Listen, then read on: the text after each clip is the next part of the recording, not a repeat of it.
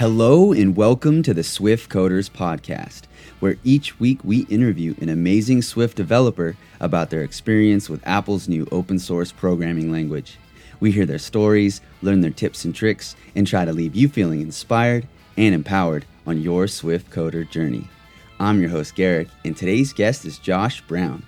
Josh is the founder of the iOS consulting company, Roadfire Software, and he's also the author of Parsing JSON in Swift. Welcome to the show, Josh. Thanks for having me. My pleasure. How's it going? Good, good. I'm doing well. How are you? I am good. I am in sunny Southern California. Actually, haven't looked outside yet, but I think it is sunny. And Awesome. uh, yeah, it's just a nice weekend. Gonna go. I don't know. Maybe we're gonna go to uh, IKEA. I don't know if we're gonna have enough time, but uh, no, I'm just kidding. I don't know if you know. That's a reference to that one movie. What's it called? Oh, I can't remember. I don't with, know. Uh, with Will Ferrell. with Will Ferrell. Anyways, yeah. So how about you? Where are you? I'm in Indianapolis, Indiana. Old school. That's what it's called. Yes. Uh, Indiana, nice. I think Yeah. I've been to Indiana one time. Uh, Bloomington. Bloomington. Bloom- yeah, yeah. Bloomington. That's not far away Yeah. from here. Yeah. Yeah, I went to the school there. There's a university Yeah. there. Indiana University. Yep. Yeah, uh, in Bloomington. So like, there's two Indiana universities, right? Uh, there's like one in one city, one in another, or something like that. Oh, uh, maybe. I'm not sure actually. Okay. I think there is so, and definitely so- one in Bloomington. And I went to the one in Bloomington, yeah, because my friend went to law school there. So I Okay, drove cool. from we drove from L.A. to Bloomington. Wow. Um, we stopped along the way, and Okay. uh, yeah, I helped him like move into his law school like That- you know situation over there. yeah, that's cool. a long drive. How long have you been in Indiana? Uh, I've been here for uh, right around five years.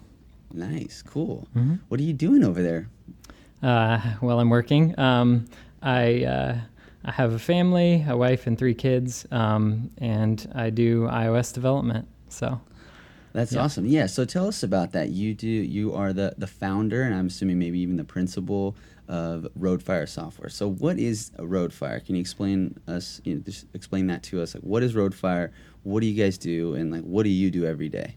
Mm-hmm. yeah, so it's a consulting company, um, and we do iOS development for clients, um, either here in the Indianapolis area or really anywhere in the world. I've worked with clients in Germany, um, in Boston, uh, and various places around the world. So um, the company is just me, although I have hired on contractors as needed um, to help me get things done. But uh, the main focus is on consulting, and then uh, I've also spent some of my time uh, writing books and things like that to help teach other people iOS development. Okay, so you're actually building software for companies that's you know that are being used in the real world, but in your spare time, or not spare time, but also in your you know your time, you're creating materials and resources for for people. Right. Yep. Okay, when did you start doing that? Um, I started the company in 2010, and at that point, it was entirely focused on consulting. I've started doing um, the blogging and writing books and things like that a little more recently. Um, probably in the last couple of years, I started doing a little more of that and a little less consulting. Okay, and then in terms of like the clients, like would you say it's like you know local businesses, or is it you know foreign companies or nationwide companies, or is it all over the board? Like, what's a typical kind of client that you might be building an app for, or what's like a kind of app that you might be building? Yeah, so I've done a lot of work with startups. Um, so, uh, and these have been um, either in the area or one client was in Boston, like I said. Um, but uh, they have an idea for an app. Um, they want to build maybe a platform to um, help people. One of my clients in the past um, wanted to help people get healthier by tracking the food they eat. So it was a food logging app where you you know, put in all the foods that you've had throughout the day, and then the app gave you recommendations on what you should eat for your next meal to get uh, maybe some more vitamin A or vitamin C or whatever you're missing. So Wow. Okay. that was a fun one. Wow. So, how much iOS experience would you say you have? It sounded like you said you started the company 2010, so that's at Yeah. least six years. Right. So um, I started doing iOS just a little bit before that. Um, it was early 2010 that I started iOS development, and then Awesome. middle of 2010 I founded the company. So Okay, awesome. And then, uh, how long you been working with Swift for? uh, since it came out. So Awesome. I guess that's about two years, a little over two years now, right? Awesome. Okay. Well, I want to get into iOS and Swift and all that um, specifically in a little bit, but I love to learn about my guests. I love to learn about you know where you uh, guys and gals came from. Like uh, you know, for me, programming didn't start till very recently, and so I don't know. It's just interesting to hear about other people's stories. Um, a lot of the people I interview, um, you know, they have been programming for a long time um, but some people not. And I think it's really important for the listeners to understand where um, the guests, where these, where you know you guys come from, because uh, we just want to get that across that like there isn't just this same programmer. You know, you can come from anything, just like me. I came from a legal background. I talk to people who come from all different backgrounds, and they're getting into it now. So the general point is like you can do it too. Uh, my feeling, though, is Josh has been programming for a really long time. Uh, is that correct? And that's correct. Yeah, it's been a while. so, how did you get your start? Um, so my first experience with programming was when I was in sixth grade, and um, I took this class where we started. Um, we learned how to program using Logo and moving the turtle around the screen. Um, so you may be familiar with that. Um, in after after we did some like learned some of the commands and things to get the turtle to move around the screen, we then um, built Legos, and there was some way to interface like this logo programming language with uh, Legos that you built. And so we built this little car that had a motor in it and was attached to the computer. And so we programmed it to like actually move this car, this little Lego car, around a track in the real world. So that was a lot of fun for me. Wow. How did you find that? How did you get that? How did you have access to that? Um, so that was at just at my school. Um, I went to a really small school in uh, a public school in Ohio, and I don't know. The teacher there was just really great, and uh, thought that we, you know, we'd all benefit from doing this. So Have you seen that new Netflix show, Stranger Things? uh, I haven't. No. Okay, well, in that show, there's like the main characters are these like young kids who are like really smart, and they have a teacher who's like really nice and encouraging and like helps Mhm. them. You know, they get them a ham radio and stuff like that. So that's what that reminds me of. Yeah. Yeah, I mean that's great that you were lucky. You know, not that not everybody has that when they're growing up, like Right. a, a awesome school or or an awesome Mhm. teacher at the school that um, you know is interested in that kind of stuff, or even maybe forward thinking. Okay, so you're playing with this little robotic um, Lego car. It sounds like uh, that's yep. connected to the computer. You're programming it. How does that lead to you? You know, now being the founder of your own consulting company. Yeah. So, um, so that, like I said, was in sixth grade, um, and that was just the one class. And then I didn't actually do any programming from then through um, through high school. Um, Oh wow. Yeah. Um, so like once I was in high school, um, we had like the only real option we had for um, computer classes was like a computer applications class, and so during that class I did just a little bit of HTML and um, CSS, and I really really enjoyed that too. So. Um, that's basically the reason that I decided to major in computer science um, when I started college because uh, that was that's all the experience I really had with anything even programming related. So, What do you think it was at that time? You were doing some HTML. You hadn't programmed in a while. What do you think it was at that time that you know made you realize, wait, I actually want to keep doing this? um, I think uh, what was really cool for me was like just typing these strange characters into a text editor and then you know loading this page in my browser and seeing the stuff that I had just you know try, typed in there and tried to make it do. Um, that's just really cool to me to be able to type some commands and have a computer or a phone or whatever um, do something as a result. So Exactly, and I think I agree with that. Totally, that's how I feel, and I think a lot of people feel that way. So if you're out there, you're listening, and you're you're starting to feel that too, it might mean that you're onto something. Um, if you get excited to just you know type in some words and see your results immediately, and you get excited for that, you might be onto something. So just like Josh and I. All right, Mhm. so you end up uh, majoring in computer science. How did that go? Um, it went relatively well. Um, I felt most of the time I felt like I was behind everyone else um, because I hadn't really done much programming before. I knew some basic HTML, but um, other people had taken computer science classes in high school and things like that. So um, I think it was a little bit of a struggle at first, especially like seeing how all these people like just get everything already and i'm like what like i don't understand what a loop is or what a conditional statement means or any of that stuff so um, I, yeah, I think yeah. a lot of people feel that way. I definitely feel that way still, even, um, and definitely when I was just starting out. Um, people, there's always going to be somebody that's better, right? Right. I mean, right. until you're, I guess, Michael Phelps and like you're the champion of the world, or Simon Biles or Simone Biles or whatever, right? Yeah, right. Um, so how do you like? What did you do? How did you sort of um, just you know get over that? Because I'm sure oh. there's a lot of people out there that feel the same way. Right. So um, so I had decided to major in this, and I was still enjoying it. I just like I said, I felt like I was kind of behind everyone. I don't really think I necessarily put in any extra work or anything. I just kept doing the work, you know, do the homework, show up for class, stuff like that. And um, eventually things started to click, and I, um, you know, started to to get like all of these weird foreign concepts. Um, and so I think it was really just a matter of like committing at the beginning, like I, I want to do this, I'm going to do this, and then just pushing through and, and going with it.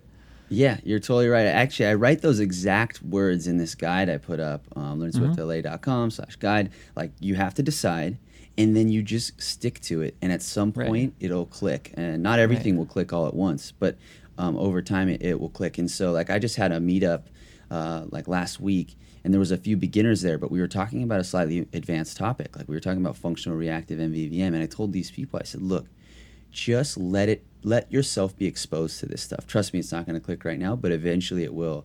And uh, that's yeah, I think that's great advice for sure. Mm-hmm. And so uh, that's cool that it worked for you. Um, I think yeah. I think that type of mentality of just sticking with it, like don't worry that that you know you, maybe you're not getting it right now. Just stick with it, and eventually you'll get it. All right. Yeah. So did you end up graduating, or how did that? I did. Yeah. Um, I. Uh, I did relatively well in most of my classes. Um, one of them was particularly hard for me, and I actually ended up getting a C in it. But overall, dun, my dun, GPA dun. was like, yeah.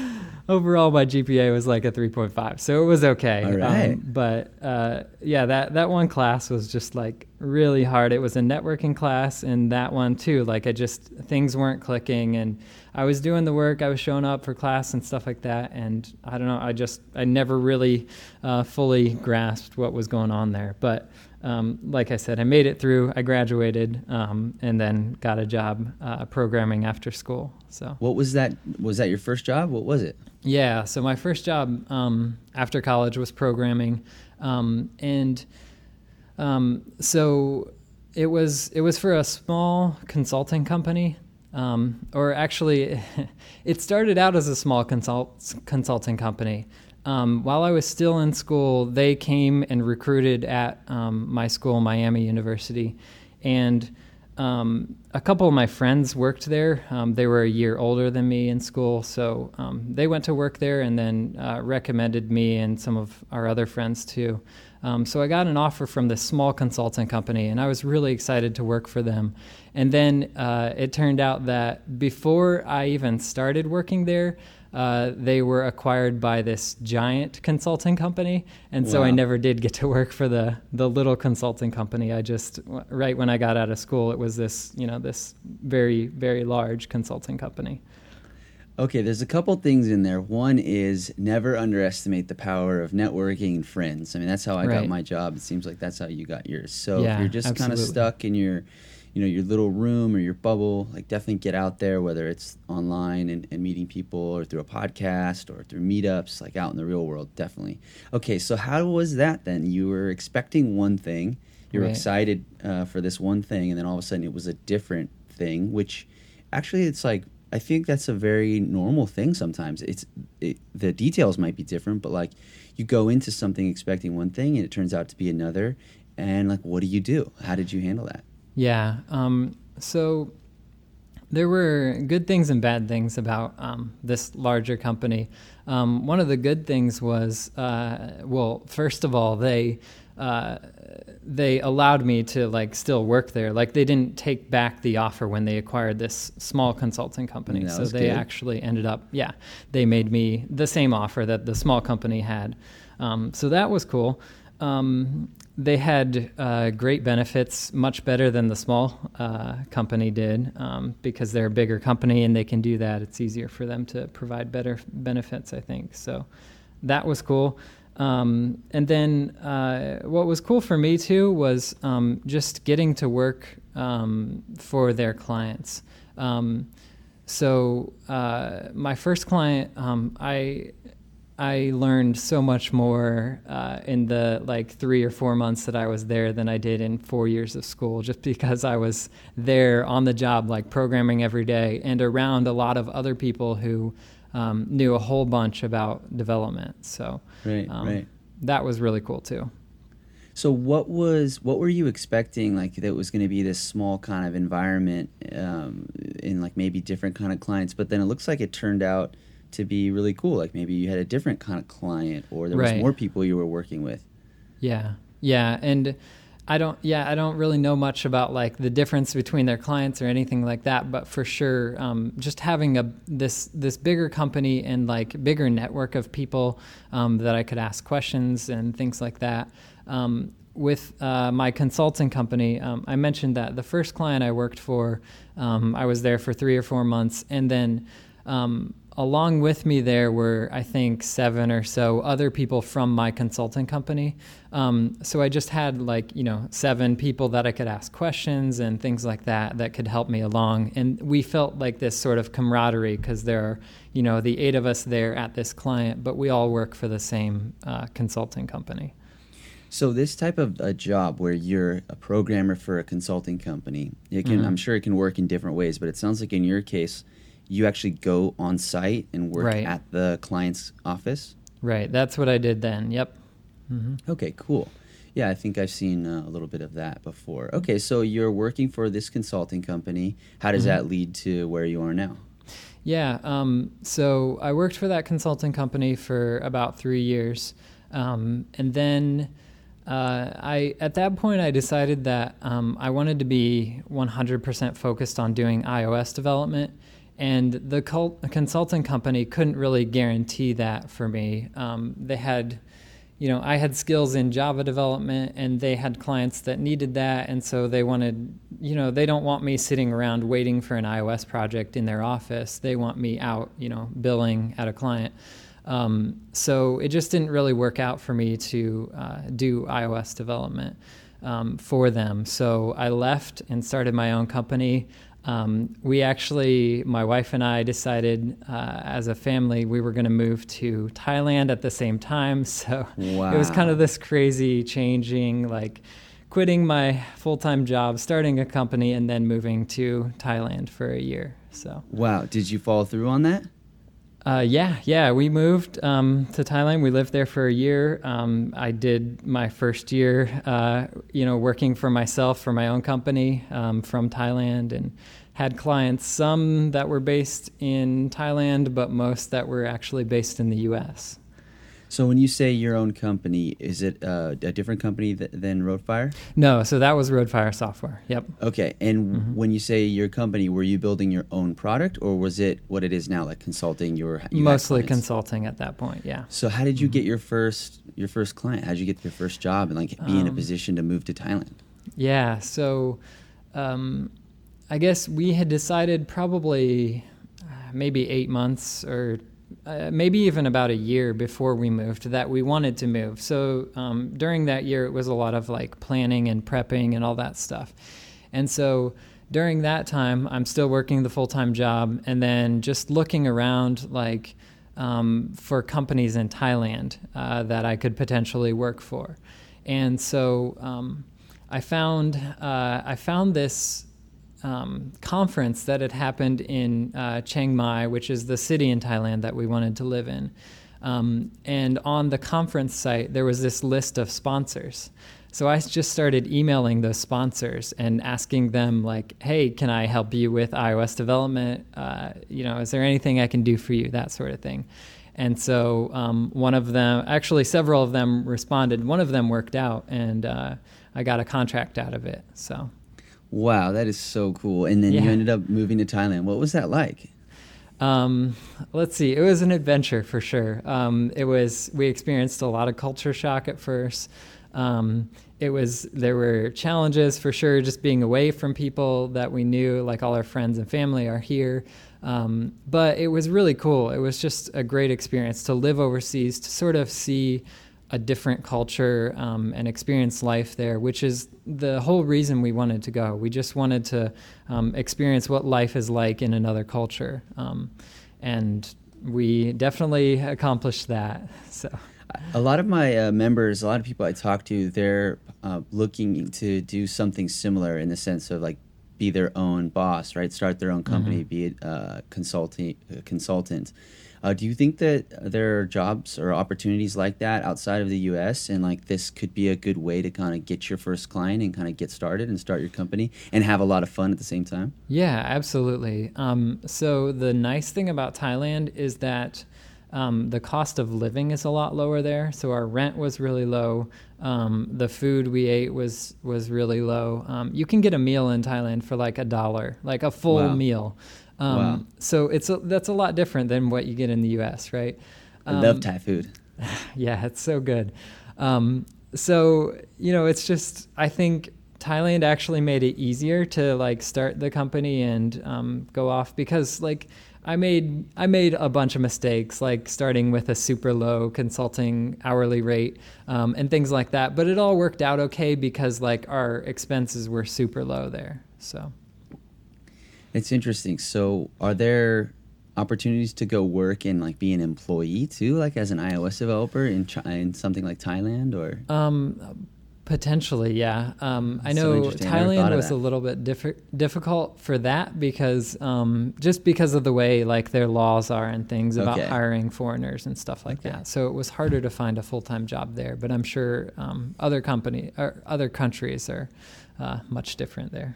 Okay, so I want to go back to the point at which you realized you wanted to focus on iOS more. So there's two things mm-hmm. there. Um, at that point, what are all the different sort of programming? uh, platforms and languages that you sort of were familiar with? And then why iOS? Yeah, so I started um, doing Java development when I came out of college. Um, and that was mainly because that's what I learned in college.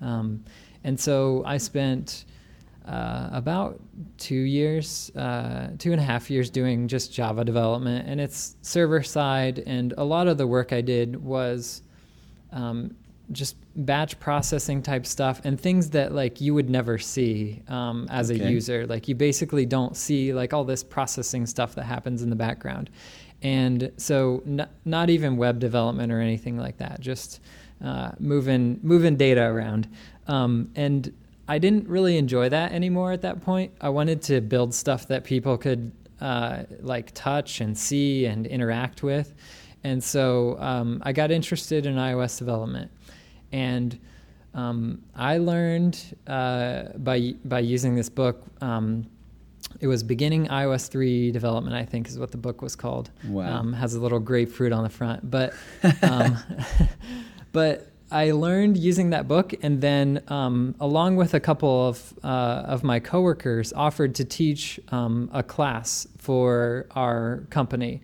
and so our consulting company did this frequently. They would have night classes where like if you wanted to learn a new technology or whatever you could go and just learn it um, and it was taught by the consultants at the company so um, so we not knowing very much at all about ios development just offered to teach one of those classes and so um, I learned a lot more uh, by teaching because then people had questions that I didn't know the answers to, and I had to figure it out and, and help them out.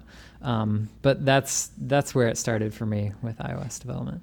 There's a good point in there, which is you learned a lot by teaching, and oh, my my skills definitely went up dramatically when I started teaching people through my meetup. So if you are looking for opportunities to advance your skills and there's no meetup in your area, go create one. If there is a meetup in your area, see if you can lead a session. I've been um, having my members lead sessions now because I just can't do it every week, and I want mm-hmm. mine to mm-hmm. be weekly. So, uh, shout out to um, Courtney Osborne, shout out to uh, Stephen Berard, shout out to um, Andreas, uh, shout out to uh, Iman, Iman, who's going to lead Core Data this coming week. Uh, uh, Yariv, a bunch of my members now I have Lasha, Hi, I have them lead because then you know that gives back in so many different ways. So definitely, that's a really good uh, uh, thing you mentioned there.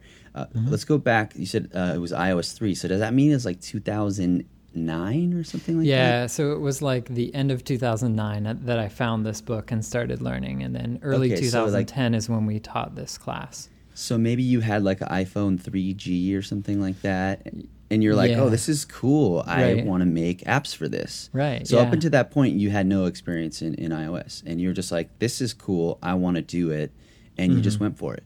Yeah, yeah. Basically, that's awesome. I mean, that's awesome. Okay, yep. so but then you're you found this new thing you're really into. Maybe uh-huh. you're sort of building side projects. Did you get any um, client work in iOS?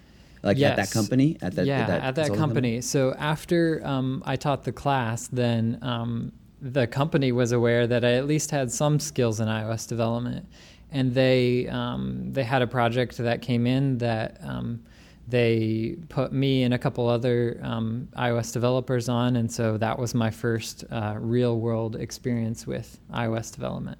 Um, All right, so so you, so you do this client job, and you're like, "This mm-hmm. is awesome. I want to yeah. do it more." Sorry, we don't have that much work. You're like, "Okay, I'm got to do this. I got to figure out how to, I can do this." That's actually what happened to me. Like, Mm-hmm. I love doing it. Now I need to figure out how I can do it all the time. Well, I need to make money. So now I need to find a job then where I can right. just get paid to do it all the time. All right. So you moved to Thailand. You lived yep. there for a year. You yep. get some clients. Mm-hmm. Then you move back after a year. Why did you decide to move back? Um, or I'm assuming you moved back to the States. Yeah, yeah. Moved back to the States. So um, we basically decided to move back because it was just uh, difficult to live there um, with like not having a full time job there, um, there are requirements in Thailand where like you have to leave every 90 days and then you can come back in for 90 days and then you so where would you go? Again. So um, just out of the country. Um, so we went to uh, Malaysia. Um, at one point, we just came back to the U.S. to visit for a little while um, to see our families and friends and things wow. like that, and then wow. went back. So, yeah. So you moved back because it was just kind of getting a little difficult to, to live. Yeah, there. And okay. um, at that point, all of my clients were in the US. Um, so it didn't nice. really make sense to be there anymore. Um, at the beginning, I actually found a client. Um, it was a German company who was like starting a branch in Thailand. And so that client was great. Um, and they were right there, and I could, you know, communicate uh, with them pretty easily. Whereas once I had US clients, there's a 12 hour time difference. So that makes it pretty difficult to have a phone call or anything like that. So, how did you start getting U.S. clients? I mean, you went all the way to Thailand um, because you know you want this adventure and you found mm-hmm. this you know client out there.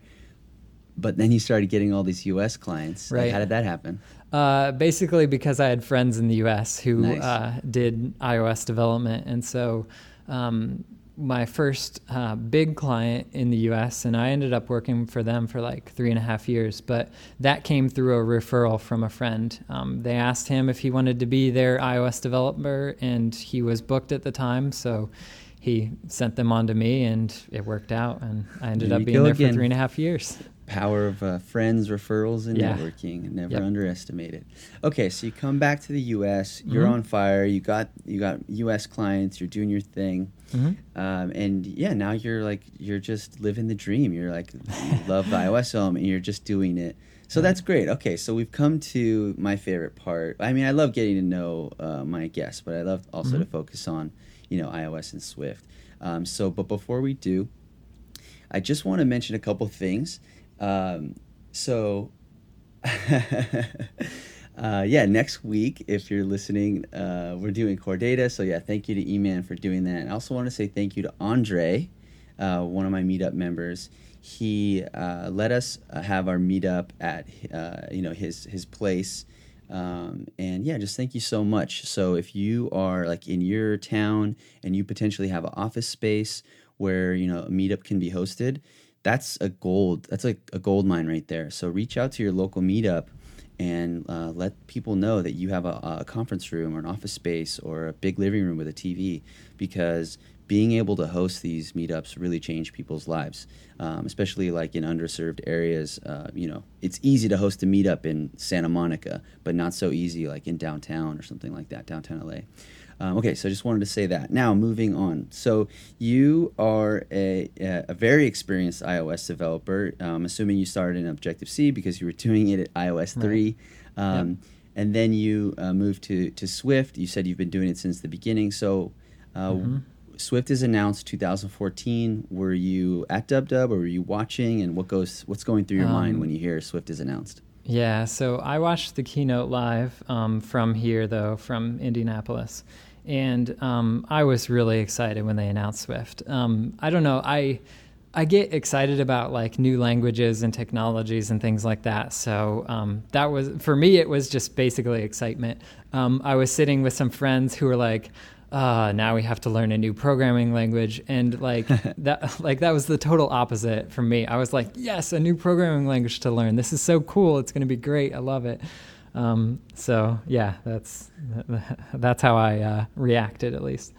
So when did you start? You just like immediately opened up the language reference uh, guide or the yeah. book so I downloaded that book, that iBooks, um, the Swift programming language, and started reading that. Um, I downloaded Xcode as soon as I could. Uh, started building an app in it. Really, really struggled with it, um, uh, which I don't know. It, it I guess it surprised me that I um, struggled so much because I read this book and I I knew iOS development because I'd been doing it for four years at that point.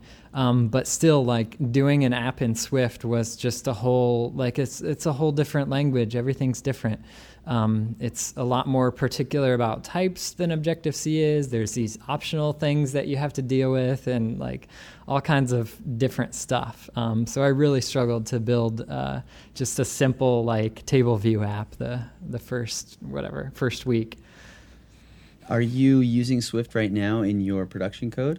Yes, I am. Mm-hmm. When did you start doing that? Because you know I've heard heard a lot of things about that. Like maybe you should, maybe you shouldn't. Now's a good time. Now's not a good time. When did you start doing that? Yeah, um, so very early because um, so right after uh, Swift was announced, um, I started playing with it on my own, and then I was still working uh, for a client then that I'd been working with for years, and so they had a bunch of code in Objective C.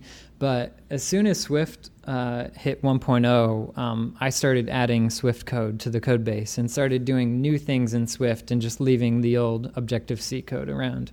Um, and so, yeah, basically since 1.0, I've been uh, doing it for production work. Were there a lot of sort of growing pains that you noticed whenever like new versions of Swift oh, come yeah. out? Yeah, wow. definitely. Yep, there were some uh, struggles with migrating uh, to to new versions of Swift, and the migration tool is good, but it's not perfect. It can't catch everything. It can't do everything. So, um, yeah, there was some pain with going from I, I, don't remember exactly which version to which version, but several of the versions throughout there um, were a little bit painful in upgrading. Well, since you've been working with Swift in your production code for uh, you know almost as long as it's been out, it sounds like. Uh, how do you mm-hmm. feel now in terms of its stability? Um, I, it seems like it's becoming a lot more stable, and the changes are not quite as big. Um, I think we're going to have a big um, a big migration to do for Swift three um, with my current client and code base, but um, but yeah, to me, it seems like it's starting to level off and, and kind of stabilize. Yeah, I'm really excited for uh, Swift 3. I've played a little bit with uh, Beta Xcode uh, 8. Mm-hmm. Um, and the you know some of the syntax changes. I'm actually trying to like all my new APIs that I'm writing. I try to write in more of like a Swift three way with like the different um, parameter name like style. Right. So mm-hmm. it's been kind of fun. But yeah, I'm really yeah. excited to to start playing with it. Yeah. All right. So I want to talk about like what you focus on uh, with Swift because you know obviously you have your consulting mm-hmm. company, but that's um, where you're building you know real applications for your clients. But you know in production, you can't always uh, you, you know the priorities and practicality are, are usually more important than like trying to do the cool new thing or experimenting and things like that, right?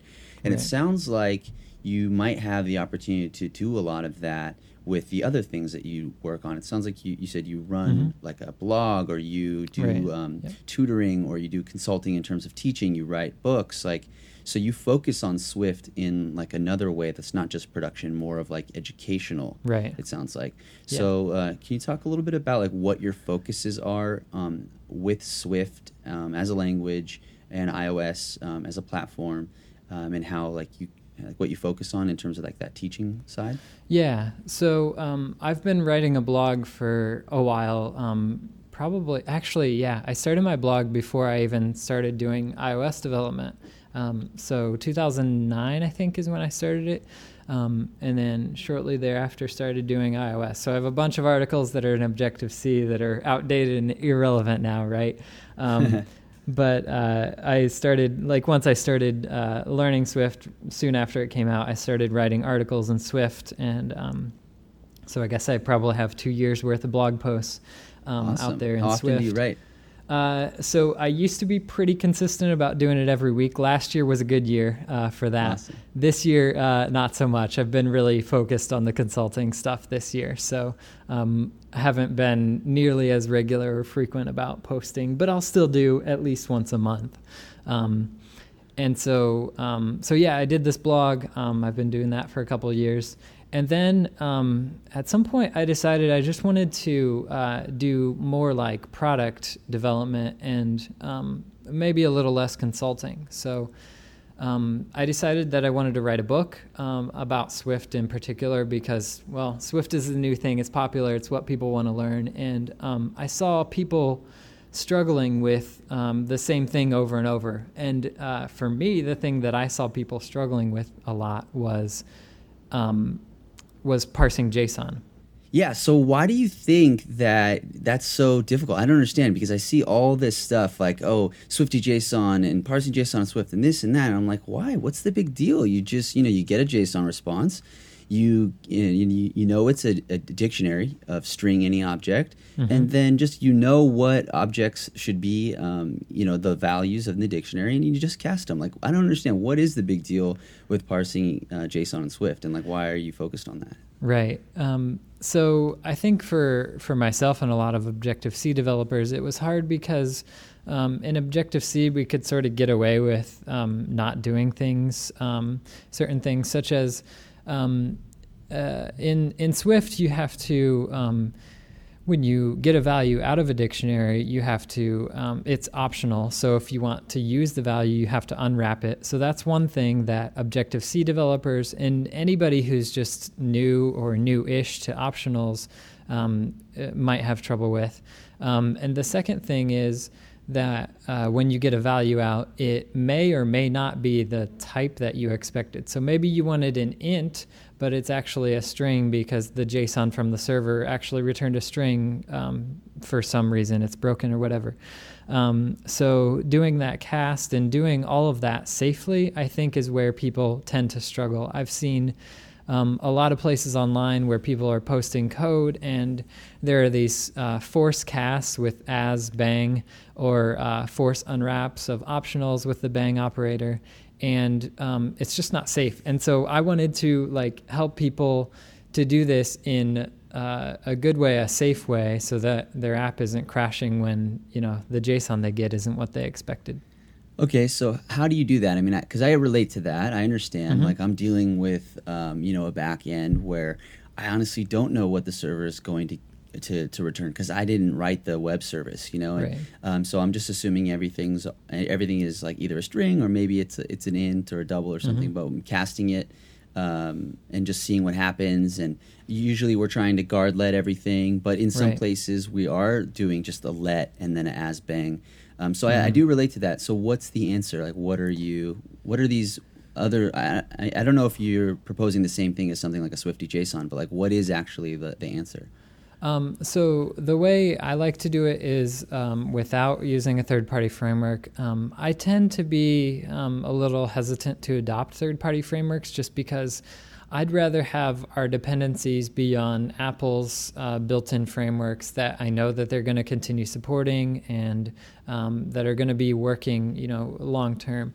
Um, so then I will you know take it on myself to write some of the code to um, just doing like you said doing an if let to check for something and to make sure that it's um, the value uh, that you expected or the type that you expected and and that if let will then also unwrap the optional so you have an actual value rather than an optional um, so doing if lets or guard lets um, are uh, one of the I think one of the big things that I try to teach um, in that book.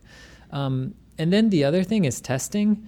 Um, that's something that it seems to me like a lot of iOS developers in general just sort of skip, or it's it's just not part of like the mindset of iOS development, um, which is weird to me coming from Java, where um, at least the team I was on, everybody wrote unit tests and um, even pushed things like test-driven development.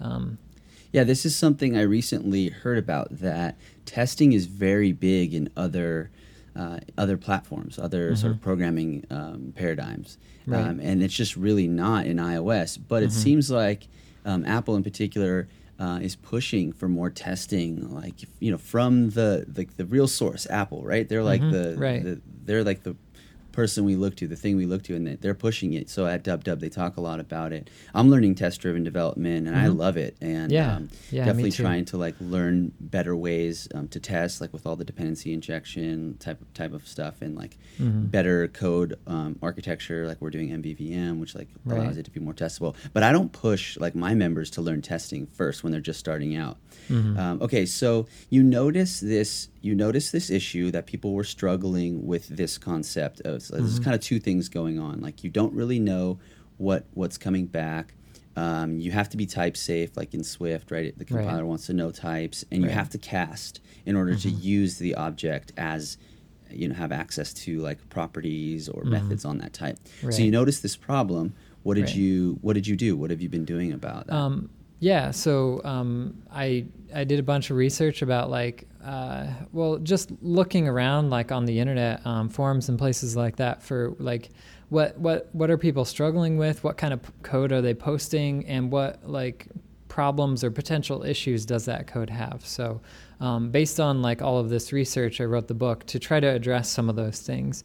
Um, in addition to um, like I said helping people to write um, safe stable code uh, which I think testing has a big uh, is a big part of that. So is uh, parsing JSON in Swift like that big of a topic that it deserves like a, a big book? I know we mentioned it briefly in the intro, but um, right. yeah, Josh like wrote a book. I don't know how long it is, but a book on this topic. Um, yeah. And you know, for all you Swift coders out there, we have a offer code for you. I'll link to it um, in the show notes. I believe it's ten percent off on any mm-hmm. edition. And there's like different editions that Josh can talk about. But mm-hmm. like, yeah, is it that big of a topic that it needs a whole book? Yeah. Well, so uh, this is so my my research and the reason for writing this all comes from um, a class called 30 by 500 um, which is an excellent class for learning how to build and sell products. So i highly highly recommend that. If you're interested at all in building your own products um, take that class. Amy hoy and alex hillman teach it and they're great. Um, but this isn't an ad for that. It's just they're they're really good at what they do. Um, so yeah uh, through that class i learned that like the the questions and the struggles and the things that people are posting online are things that they're dealing with and like problems they have their pains i guess that as in their terminology. But um, so uh, yeah, I think like anything that ex- is expressed uh, repeatedly over and over and in sort of different ways um, is big enough for uh, a product or, or something like some way to teach and solve this. Um, it didn't have to be a book that I wrote, but um, I think a book is um, an, an easy way to like sort of show code and how you would do this. So yeah, that, um, no, that's awesome. Yeah. I guess the question I'm sort of asking is like, is there really a lot to talk about like on that topic? I thought it was yeah, kind of well, just like you know you guard let and you you optional cast and like, but it seems like maybe there's a lot under the hood like because you did research like it sounds like there's a lot more there right yeah um, so yeah there's the the guard let stuff um, there's the testing there's um, like making it um, readable and concise and elegant and things like that, and then like um, like transforming that data into model objects too. So part of this is like having a good model layer that represents um, the data that you're getting in your JSON. So maybe you're getting a list of repositories. Normally, I would have a model object that is a repository, and so um, you know you're pulling the data out of that dictionary that you get from NSJSON serialization and um, setting the values on your repository objects, so you can um, have you know type safe code uh, to work with in the rest of your app. Um, I don't want to give away too much in the book, but I do remember something I read on your website that I'm actually using now, which is uh, creating a type alias for dictionary string any object. And mm-hmm. instead of having to write that everywhere when you're casting, because you know dictionaries can contain other dictionaries, right? Right. Um, so yeah. instead of having to like write that everywhere, you can just say JSON dictionary. I thought that was really cool.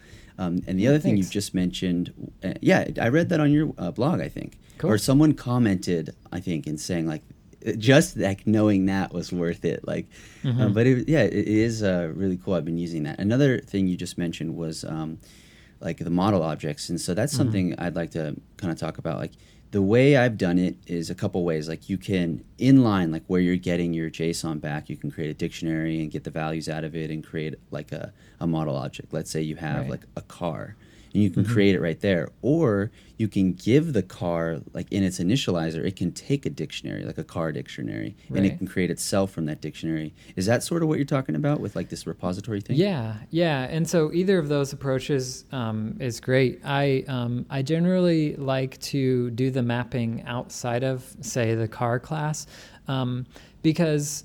Uh, I, I, guess I find that sometimes my model objects get really big if like they have like maybe a dozen properties and you know a car maybe has a dozen properties on it and then it has this big initializer and then maybe it has some other methods inside of it and it can get really big. So what i like to do is to take that out and do the uh, mapping somewhere else. So take this dictionary and turn it into a car. Um, and then um, either way it's testable but i think it's for me at least it's easier to test like this mapper class than it is to test like an init method on a car. Um, Interesting. So almost like a factory, sort of like a factory method or something. Right. Yeah. Yeah. Basically. Yep. Okay. And, and interesting. so, like your your example of an init method on a car that takes a dictionary, it's just um, a uh, a map method on um, in this whatever factory or mapper type class that takes a dictionary and then returns a car object. Wait, so it wouldn't just be a function that you can use on a dictionary. So it takes a dictionary and returns a car. Like so, right. dot, uh, you know, a dictionary dot map to car. You're saying it's an actual map class or something? Um, no, well, so my terminology at least is uh, that this is a mapper type class. Like I consider a mapper to be something that takes one thing and turns it into another thing. Okay. So we're taking you know this dictionary and turning it into a car. Okay, but it sounds like a function. Mm-hmm. Right. Okay, yeah. Cool. Yeah. Essentially. Yeah. Okay. Um, and so uh, generally, my classes have multiple functions in it, though. So, like, one will take um, just a single car dictionary and turn it into a car object, but then there might be also one for a list where you have a list of cars. Right. Um, that yeah, yeah. that would also go in that same class. That sounds like kind of like a functional style. That's sort of what mm-hmm. we're doing at, at Farmers. Like, uh, you know, we have this whatever. We, are doing reactive, so it's like, yeah, we have this uh, reactive you know object and we map it to this other object. It's really fun. Okay, so. Mm-hmm. Uh, and then you mentioned testing too, which I wish uh, we could talk about that because uh, I just am new to testing. Um, are you focused on? Because I know you're. It seems like you're focused on a couple things. Like you do the parsing JSON and Swift, but I think mm-hmm. you also focus on networking. I thought I read something where you have a, like a big focus on that too. Is that true? Yeah, I mean, I've done uh, some stuff on networking, but um, I don't know. I I don't. What, what are some of the other things? What are some of the other things that you focus on um, in your sort of like your educational resources and things um, like that? So I've done a lot of like uh, just helping people to sort of get started with um, Swift development, okay. and um, eh, generally I uh, aim my workshops or books or things like that at experienced programmers. So um, for me, like I I haven't done much like teaching the basic like the fundamentals of programming. So I'm I'm just not there. Like I can't. I don't think I could like teach somebody like what a class is or what a loop is or things like that. But um, once you have like some sort of foundation of programming, like I like to teach people like you know how to uh, build an iOS app with Swift, and so I've done some like introductory classes. Um, on uh, you know learning Swift, getting started, building your first iOS app, that sort of thing.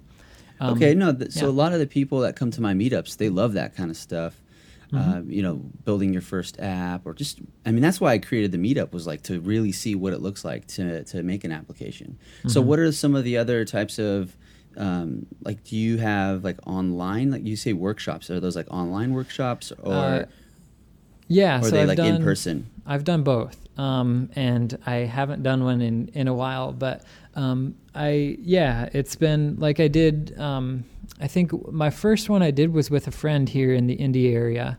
And um, we had, I don't know, about 10 people come to the workshop. And so that was really cool. And we did another one. And then um, I started doing some just kind of on my own online after that. And um, are like there I said, meetup? teaching the basics, teaching people how to build table views and that sort of thing, do networking and all that, the basics. Are there, are there meetups in, uh, you know, in the area where you live? Yeah, absolutely. There's um, an Indy Cocoa Heads right down the street from where I live. So, yep. Are there any other like uh, so so in my area, LA, we had Cocoa Heads, but there wasn't mm-hmm. you know Learn Swift LA, which is what I created. Like, I mm-hmm. wonder if there's anything like that because um, that That's could be. a great I question. I don't know. If there isn't, you know, you might benefit from creating that. That could be really mm-hmm. interesting for you. Okay, so getting back to your book, then uh, you mentioned that there was like different kind of editions. What does that mean? So, like, what right. are the different editions that people could get? Right. So there's the basic edition, which is the book, um, and and you mentioned like you don't know how how much could you really put in a book about parsing JSON and Swift. So it's no fluff, but um, the book is like 75 pages. Oh, um, nice! A 75 page PDF that just you know teaches you uh, how to get started with parsing JSON in a safe way and testing and all that stuff. Um, and then there's the expanded edition, which is the book. Um, it has source code for a, a, sample repos app, which uses the MVVM pattern. So um, if you're interested in just seeing like the source code for this app or like learning MV, MVVM by looking at that, um, that's in the expanded edition, along with a couple video lessons that talk about um, doing like handling JSON and Swift with Alamofire, or like whether you should use uh, Swifty JSON or not, or in what cases does it make sense to use uh, something like Swifty JSON. Um, That's cool. We're doing MVVM uh, at my work, mm-hmm. and I'd like to take a look at that. And then also, you mentioned like whether or not you should use Swifty JSON. Like, I feel mm-hmm. like I hear I hear people talking about third party libraries a lot as sort of like a mm-hmm. shortcut, mm-hmm. which it makes sense, right? A shortcut to right. kind of get to where you want to go. But in my, you know, sort of early days, I tried to just learn first party stuff. Like I mm-hmm. just want to learn first party because if I don't know how to do it the real way, like the first party way, and then I use some third party library and there's some issue with that library, I don't know how to really fix my issue, right? Right. Um, but but I think for some people, if their goal is just to build an application and like get it out, maybe you know maybe that makes sense. Right. Um, yeah. And okay, I think so there are cases too where, like, especially with JSON, maybe the JSON structure uh, that's coming from the server is just not that great, and so something like Swifty JSON just makes it a lot easier to deal with this, you know, kind of uh, not not great JSON. Yeah, I've never played with it before, but like, I always thought, like, what does it even do? Like, I don't understand. Like, at some point, you're you're gonna have a dictionary, right, and you have to deal mm-hmm. with it. So, right. does it just I mean, I don't know.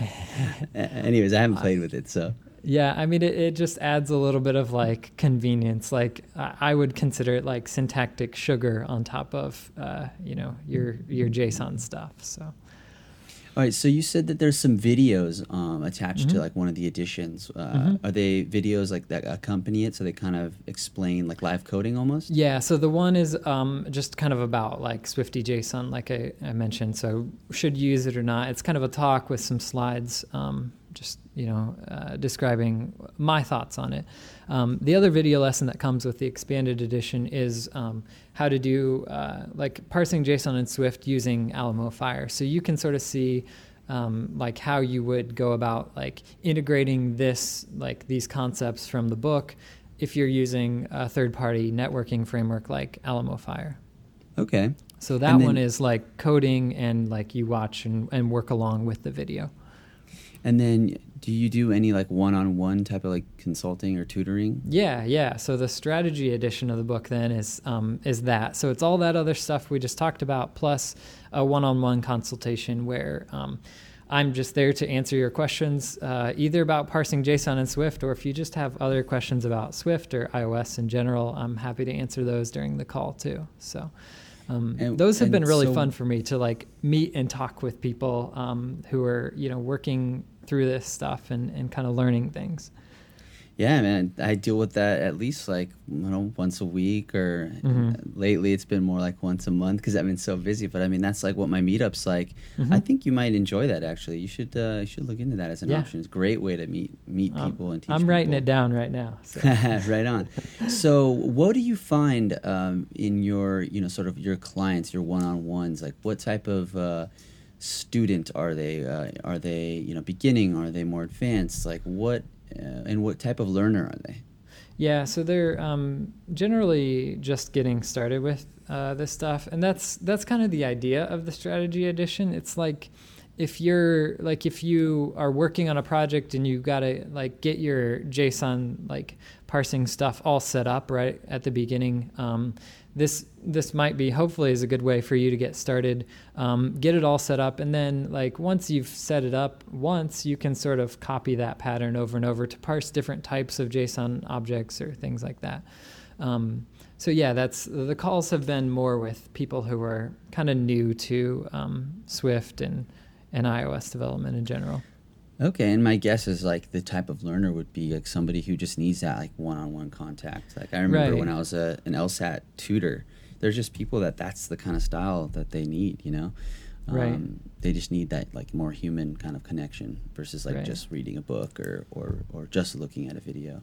Mm-hmm. Um, all right. Well, then, how's that been going? Has that been enjoyable for you? Oh yeah, absolutely. I love it. Um, and uh, on a related note, I, with my um, with my client right now, I worked with their interns all summer. Um, so they brought on three interns to work on this uh, this project that I had been working on and, and still worked on throughout the summer. But um, I got to work with them and uh, what like the way this the whole summer worked was basically at the beginning. Um, I picked I had picked out a book. The Big Nerd Ranch um, iOS programming book is excellent. So highly recommend that if you're learning uh, Swift and iOS development. But um, I picked that out, and they, uh, for the first two or three weeks of the summer, worked through that, learned just the basics of iOS development, and then I was kind of there around to answer their questions, um, to help them through problems uh, that they had, and to review their code. So. Um, that was a really you know a really great experience and again like another place where i was able to do this thing that i'm passionate about teach people uh, how to do ios and swift development right on all right. Well, we're coming close to the end, so there's a couple mm-hmm. things I want to talk about before we do, before we close. Um, one is like, what are some of the like new things that you're thinking about learning? Um, you know, I mean, Swift is wide open, right? It's it's, right. it's open source, so there's so many different applications potentially. Um, mm-hmm. Um, there's new technologies coming out every year. Uh, there's different architectures, uh, different programming styles. Um, mm-hmm. Is there anything in particular that you're thinking about or have been focusing on? Um, architecture is what I've been focusing on a lot lately. Um, so this project that I'm working on now, we're using an architecture that's totally new to me. Um, we actually started out with uh, doing MVVM, and it sort of morphed into um, a little more complex architecture with more layers. Um, so it's it's very similar to Viper, although um, it's not quite Viper, but. Um, so that's something that I've been um, What's just Viper? learning. Sorry, say that again. What's Viper? I mean, oh, I think Vi- I've heard of it in relation. It's like it's a type of architecture, right? Yeah, style. It's, a t- it's a style of architecture. Um, so I think it stands for view, interactor, uh, presenter, entity, and router. Um, Interesting. So those are the five parts. So um, I think of a presenter sort of like a view model. So that that helped me, and uh, entity is sort of like a model. Um, and then you have these other parts that are a little different. But um, but yeah, so we have like these routers in our app now that sort of do configuration and help like um, uh, help with like the flow through the app. So kind of like an app coordinator. Yeah, yeah, so sort of like that. Because um, oftentimes, like uh, I'll have um, view controllers that um, you know they segue from one to the next. And inside of the view controller, then there's this prepare for segue where sometimes you'll you know, grab your model objects or whatever and set them for the next view controller. Um, so rather than doing that work in there, we're doing that type of work inside of our router um, classes to right. s- sort of set up the next view and then um, even in some cases do the transition. Right. So that reminds me of the app coordinator um, thing I heard of, mm-hmm. or presenting coordinators, Soroush Khanlou. Yeah. Yeah. From that, that Vimeo, um, uh, NS Spain, I think it was was. So I've been yeah. playing around with that too. Have you mm-hmm. noticed that this? Um, uh, you're calling it a router. Okay. Have you noticed mm-hmm. that the router, this router model, works well with uh, dependency injection? Oh yeah, absolutely. Yeah. So then, like um, obviously, with testing, it makes it better. So oh yeah, yeah, definitely. Okay, for, so r- real quick, for those who don't know, dependency injection, you're just giving your objects their instance variables or stored properties, whatever, when um, you create them versus uh, they create them themselves. Um, sorry, can you go ahead to, to tell me about this because this is something re- I get really excited about. Yeah, yeah. So. Um, uh, most uh, all of our routers and then most of the the rest of our app we have interactors and view models and um, uh, different pieces like that. But they all um, do, we use dependency injection um, pretty much everywhere. So oftentimes we'll do that with a constructor. So we have this, you know, uh, init method um, that takes maybe, you know, a view model and an interactor and, and um, that, you know, that's for the router. So then it, it stores those properties and then it can use those and, and do what it needs to do with them um, right. when it's time to transition to the next screen or whatever. So, what are some of the benefits um, or the um, results or consequences of this sort of architecture you're doing? You said it's similar to Viper. Mm-hmm. What, um, in addition to like making it maybe better for uh, for testing, like what are some other right. benefits? Like my guess is view controllers maybe become smaller. Yeah. Um, yeah. Or, or what? What are some other like things that you're seeing? Maybe more. Yeah. Scalable? So definitely, um, it's more testable. Um, since we're doing dependency injection, we can um, we can inject fake or mock or stub uh, instances of, of these classes and properties that we need. Um, so that then in our tests we have this predictable um, predictable output from those um, objects. Um, so there's that. Um, yeah, it's um, I don't know. It makes the view controller smaller. Um, we we found that when we were doing just MVVM, uh, we ended up having a lot of code in the view model then. So it was essentially just yep. pushing the code out of the view controller and into the view model. And then you know what are we going to do with that? So um, so this architecture helps us to sort of like keep things straight, like. Um, you know, these sorts of uh, behaviors go here in this layer. These sorts of behaviors go in this layer, and then it's just sort of it's it's a lot easier to just know okay like i want to handle um, you know transitioning from one screen to the next that obviously goes in the router because that's what our routers do Yep, yep, yep. I love it. I love it. I get so excited about this stuff. And for those of you that are listening that are maybe like, what are they talking about? Again, this goes back to one of the first things we said is like, don't worry about it. You're being exposed to it, so you're already that far, that much further ahead. Um, at one, at some point it might click. Um, you know, these types of things I say to, to my uh, members who are beginners aren't that important to start learning about. Like I talk about five pillars that I think are important to, to start. I'm uh, to focus on. I might add testing to that. I'm not sure yet. I feel like testing maybe you know it doesn't need to be a, f- a first thing but i think it seems like other platforms would say no testing is like the first thing you learn. Mm-hmm. but um, okay so we're definitely at the beginning but before we end i, I want to talk about a couple things. So uh, mm-hmm. where can people contact you online? Yeah so my website is roadfiresoftware.com uh, r-o-a-d-f-i-r-e software.com um, and i'm jt brown on twitter.